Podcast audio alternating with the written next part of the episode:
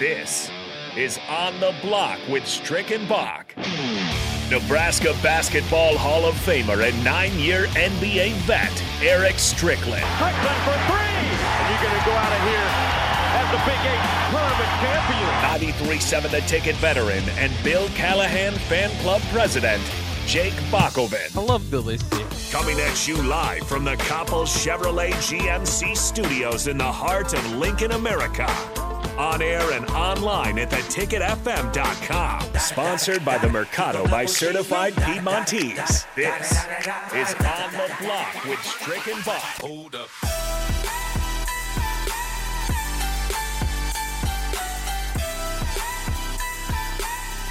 Congratulations to everybody out there. You've made it once again to Friday. The weekend is upon us. And uh, in this time of year, that means uh, high school football players coming into town for Friday Night Lights uh, for Nebraska football. They've got plenty of uh, local talent and, and, and some from outside the local area coming in tonight. So, very exciting time for Nebraska football. Uh, I'm Jake Bachman. He is the Husker Hall of Famer, longtime NBA vet Eric Strickland. And, Strick, I wanted to, to start with that and kind of go through your own experiences through these camps. Of course, satellite camps and that type of uh, thing was a very big deal with uh, Jim Harbaugh and uh, that crew maybe uh, five years ago or so.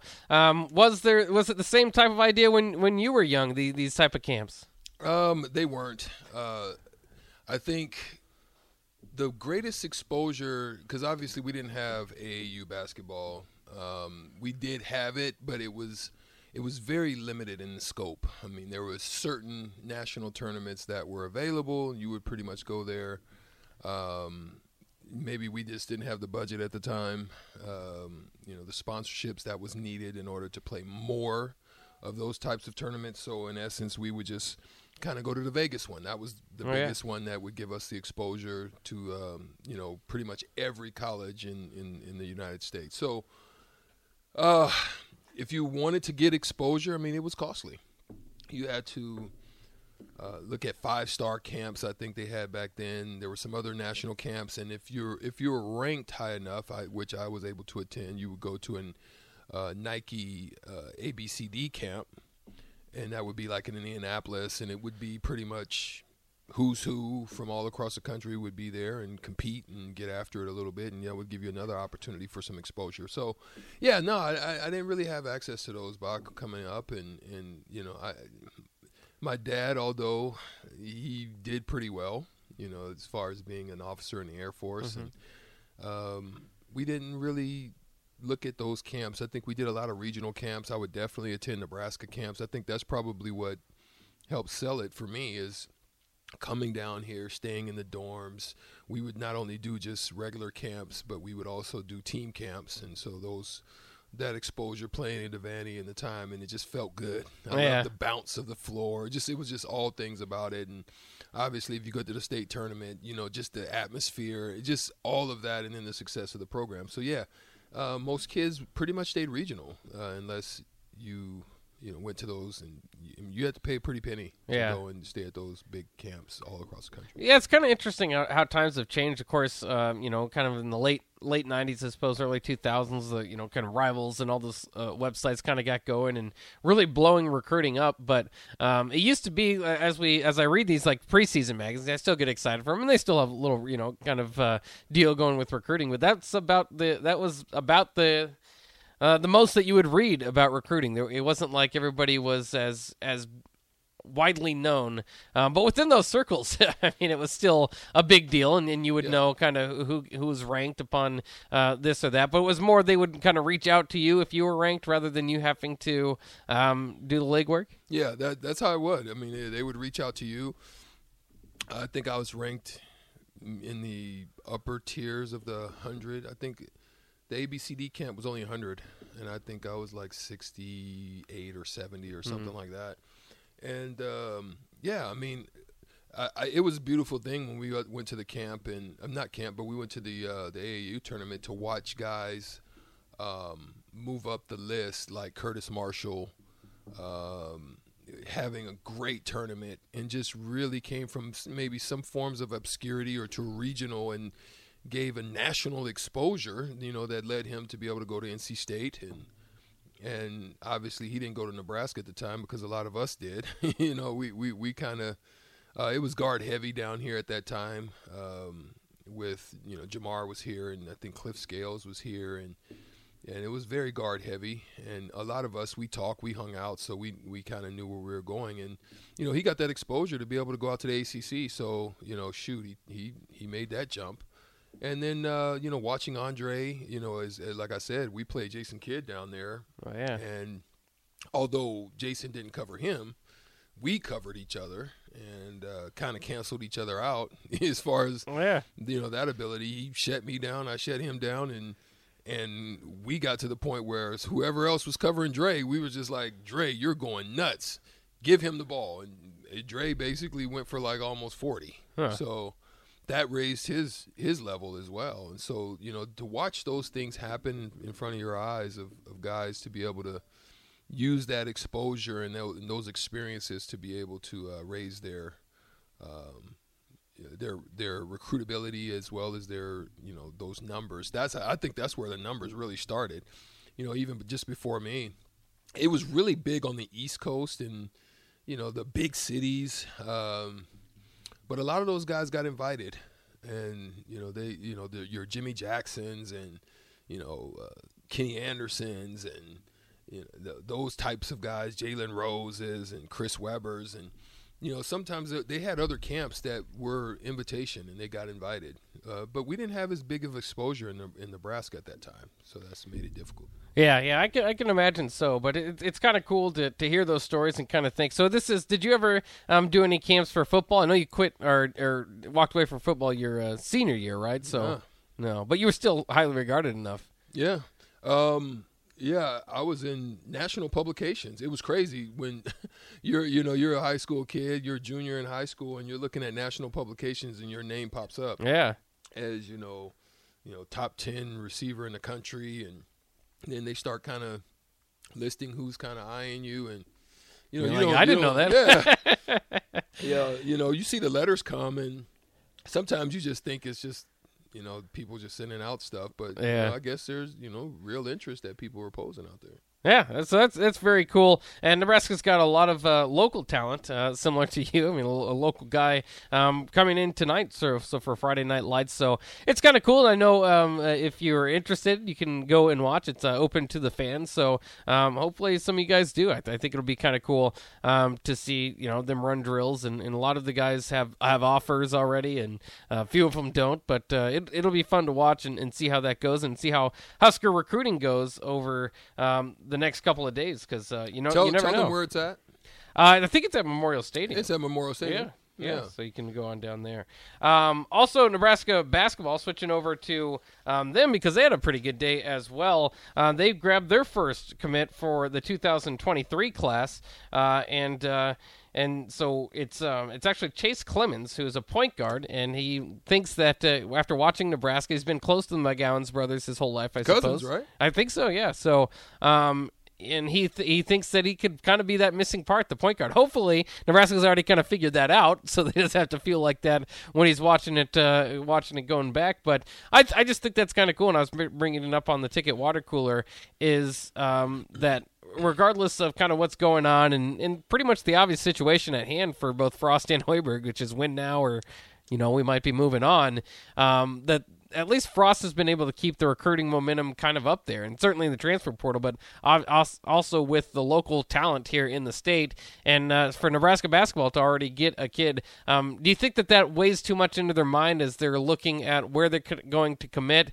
Because um, it's kind of interesting to kind of think is you know how much is a uh, is a coach's job security factor in when you're committing somewhere um, because apparently, I mean, obviously, if you're committing, you aren't worried about that. You know, you're thinking they're going to get it turned around, and you've been sold that that you know you could be part of the turnaround. But um, how much do you think that weighs into their decisions?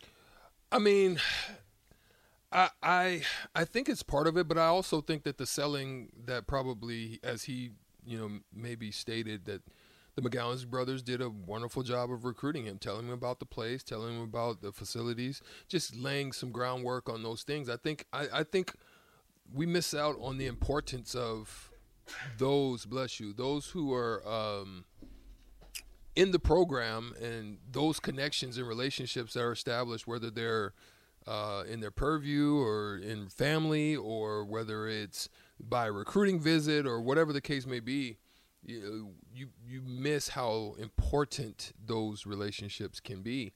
Um, so they did a good job. Uh, I think they also are looking at the fact that Hoiberg, we, we are uncertain as to Hoiberg's status, but um, it doesn't sound if you listen to him or you look at the quotes, and maybe you're not getting the full quote, that it's something else about the place. It's something else about the team. It's something else about the openness in the position that in, inspires him to want to be here. Uh, something about the style. Now that could obviously change. If a new coach comes in here, he might be a Moe Iba type, you know, where he's he's just like slowing down the whole the whole gig. But you know, the style could also just make it interesting for them. So that means I think it does a good job of putting pressure on guys uh, in, the, in the staff um, to babes basically get the job done. You know, you're starting to get these types of recruits. Remember, we talked about foundational, you know, pieces that you want to build off of. They they've kind of landed that, and as well as been effective in the transfer portal as well as in the JUCO market with like Blaise Keita. So you you they're laying the foundation. That means they got to get to work. The staff has got to really get to work in order to allow it to come to fruition. Otherwise, it, you know, you just never know how it's going to go. Yeah, and for, for Chase Clemens, by the way, he is a three star guard, point guard, uh, six foot, 165 pounds. So maybe he needs to hit the weight room a little bit. Um, uh, maybe not. Maybe they can. That's the, the you know how he can play. But uh, uh either way, for a point guard, that's not too bad. But I guess he is. Uh, he's was very impressed, uh, like you said, with his cousin Bryce's development mm-hmm. here um, in just one year, and I think we all were. he's he's still got things to obviously improve on, but you could see just the physicality. I mean, the, you're kind of worried about that early uh, in in the college process, or just you know kind of outside the Big Ten, and then it was kind of the same thing in the Big Ten. It was like, okay, well now he's got to kind of adjust to that physicality, and he did. By season's end, he was uh, he was really good. So um, maybe that's why Chase Clemens decides Nebraska. He had other offers: Xavier, Georgia, um, Tennessee. I know was involved, Kennesaw State. So I mean, he's at he picked Nebraska over a few um, pretty darn good offers. So we'll kind of see um, where that takes Nebraska. But it's good to see them out in the recruiting trail, still getting stuff done. Bringing up college basketball basketball. I know it doesn't get a whole lot of buzz. It seems like the offseason for college basketball, um, maybe it's just the brands are bigger, but the individual players, unless it's a, and, and I think what it really is, is just, you know, you, you kind of focus on the future talent in the NBA. Mm-hmm. Um, and, uh, and, and, you know, so most of those guys move on. And so there's not a huge story. But I, the other day, I didn't want to pass over this, is Drew Timme did announce that he's coming back to Gonzaga. He's got to be, you know, and I don't, I don't project him to do great at the next level. So I think this is a, a great, um, and not just me, obviously. A lot of people don't project him to do too well, kind of seen as a mid second round Why? pick. Um, he just doesn't fit because he's a, it's the land of the bigs. It's college basketball in my mind, and not so much in the pros. He doesn't fit the modern day well, pro structure as well. Well, he's str- he he he's a stretch guy. So I, I so that's why I wanted to ask because I think Drew Timme, his skill here, here I'll give you his skill set that I think translates, and then I'll give you why I think you're right. Yeah. Um, his skill set that translate is his ability to stretch the floor. He can shoot. I mean, he can shoot threes as well. So he has that capacity. I think he does uh, an average job to close to above average job of handling the ball.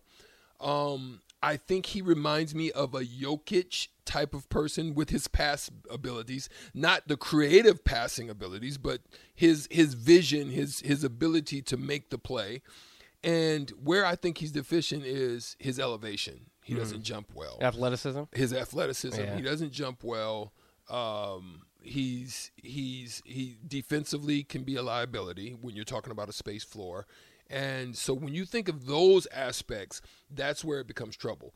I think he he lost some weight. He's looks a lot better, but I think he's he needs this last season, and he needs to dominate. You yeah. know, at that Gonzaga team. Do you think that he could so. elevate? I mean, athleticism is kind of something um, you can't really work yeah. on too much. Do you think he could elevate to a first rounder? I mean, um, yeah, I kind of think you know Luka Garza didn't get a whole lot of playing time with Detroit, but that's kind of you know, and obviously there's a size difference there. But with athleticism kind of being what holding those guys back, I I wonder if that's kind of his, his ceiling is is regardless you're going to be a second round pick um, type of deal, and, and maybe you can make your way. We've seen second round picks do it before. Obviously, we've seen undrafted guys like yourself do it before. Mm-hmm. Um, so it's it's not necessarily um, mean that he's not going to make it, but I, I, think NIL certainly probably had something to do with this. But regardless, it it puts Gonzaga right there at the top um, as one of the best teams returning, and Jeff Goodman has them at number one. Uh, he's got his, his top five for what it's worth is Gonzaga, North Carolina, Houston, uh, Creighton at number four in Kansas, and no Big Ten team in the top ten, which is kind of disappointing that Nebraska didn't take that step forward because then we could be talking about hey the Big Ten's kind of open this season. Maybe Nebraska, you know, and obviously the Huskers are a little bit away from that, regardless of how open the Big Ten is. I think you'll see Michigan and Indiana top 20, top 25 type of teams, but um, it's pretty open when that's you know there's no dominating presence there. Um, but uh, Gonzaga certainly, I, and I and I just love to see it because I love the college game, and when I really liked it um, when when I was younger, and you'd have junior, you know, I always go back to those kind of Carolina teams like junior Vince Carter and junior Antoine Antawn Jamison. It's just like, right. man, these guys are stacked. We've seen them over the years. You know, you know, go back with those teams. That Rasheed Wallace and Jerry Stackhouse would stick around. Shane Battier was around for Duke um, for a long time, and um, you know, college basketball just kind of turned the corner. And then I think NIL can partially save college basketball, and this is a big one for them to get in Drew Timme. I think so. I, I really do. I think it's it's it's huge for them. It's huge for their program. Um, I don't know what they even had behind him that would have been a significant piece. I mean, obviously it was him and Chet Holmgren, Holmgren that yeah. were significant pieces there, and you throw somebody in there that kind of filled some void. But I don't, I don't know. I there, there could have been a tremendous drop off. I think I don't know when they're recruiting um, who was a who was a guy that's a fill in for that type of position um, there. So. Um, I think I think Drew Timme is a solid player. I got a chance to watch him grow, uh, obviously when I was refereeing down in Texas. So I've seen his progression, and I know he works hard. He he works for position. He works for rebound. He works at all aspects of his game. That's what made him so strong. Uh, but I just think his athleticism um, is is going to be a deficiency for him, both on the defensive end as well as is when you're talking about in the paint, because he's not like Draymond Green. Right. Yeah. Yeah, and but I, I, mean, I think it will be fun to see if Hunter Sallis can kind of get something going. He's kind of a you know seventh or eighth guy off the uh, eighth guy on the team last year. Would would only get minutes in, in games that didn't matter so or too much. I shouldn't say only, but certainly once the, the tournament came around, didn't play too much. Um, but uh, they also landed, by the way, Gonzaga for what it's worth, landed the Southern Player of the Year, Malachi Smith from Chattanooga. So Mark Few knows what he's doing. He's got things rolling uh, again, and, and really it, it does kind of open up that conversation too. Is is you know I, I think you can almost pencil in Gonzaga with Drew Timme returning as probably a number one seed. So uh, just because they don't have that type of uh, uh, competition usually once they get into conference play, so maybe it'll depend a little bit what they do in the non-con. Speaking of non-con, it, the the rumors are out there that Iowa is set to play Duke in Madison Square Garden um, this upcoming season. Uh, Iowa's been kind of looking to move their program forward. Obviously, we mentioned Luka Garza, Keegan Murray, the last two years All Americans, and in Garza's case, the National Player of the Year. So they're trying to elevate that program. hasn't hasn't quite uh, hit the wins column in the NCAA tournament quite yet. Um, but uh, you know that's the type of stage you want Nebraska to eventually get on. But you've got to you got to put yourself there. And so you know I know we don't like Iowa around here, but that's that's that's the game. That's what you want. I don't think you could set it up any better. The non-con game that anybody wants is Duke in Madison Square Garden, and uh, looks like I was going to get that. So I guess you know for the Big Ten and for and any Hawkeyes fans that are listening, um, that's showing you know where Iowa is headed as a program. I mean, Iowa's got some work to do. Um, they still got they've got pieces, but you know they've they've lost some too. So how are they going to do in, in filling that void? You know, definitely when you're looking at Keegan Murray and and you know oh, yeah. possibly his brother. Now Kris Murray's returning. Oh, did announce that, good, yeah. which is good because I don't think he was ready to get drafted. Yeah, I don't either. think so either. I think maybe second round run, but yeah. Oh uh, yeah, I mean they're they're a long team. Are they going to add side? What are they going to add? You know what I mean? I, I, don't think they had a really traditional point guard. I think the point guard that they had just really played great defense and just kind of tried yeah. not to make mistakes. So how they add and Jordan Bohannon's gone finally. He's been there for eight years. yeah, so that's good. So, yeah. Yeah, so we'll see. I, I, just thought that was kind of an interesting note as well from uh, college basketball um, and for the Big Ten. But the Big Ten's rather open, so we'll kind of see what happens there. Um, and you know, it's hard to also. Uh, we know we've been saying about it, but again, John Goodman there, or Jeff Goodman, excuse me, having Creighton there at number four. Uh, at least it's going to be a pretty interesting game between Nebraska and Creighton this upcoming season. An opportunity for Nebraska once again. Uh, let's take a quick break. When we come back, uh, the Celtics taking game one last night a very I mean, there were a lot of historic numbers in last night's game and a lot to dive into as a huge fourth quarter sparks the Celtics return there, um, but didn't have a good game from Jayson Tatum. Is that is that good for the Celtics that they won despite him, or is that a bad sign? We'll kind of talk about what's going on with uh, game one and heading into game two of the finals. That's coming up next year on the block on 93.7 The Ticket.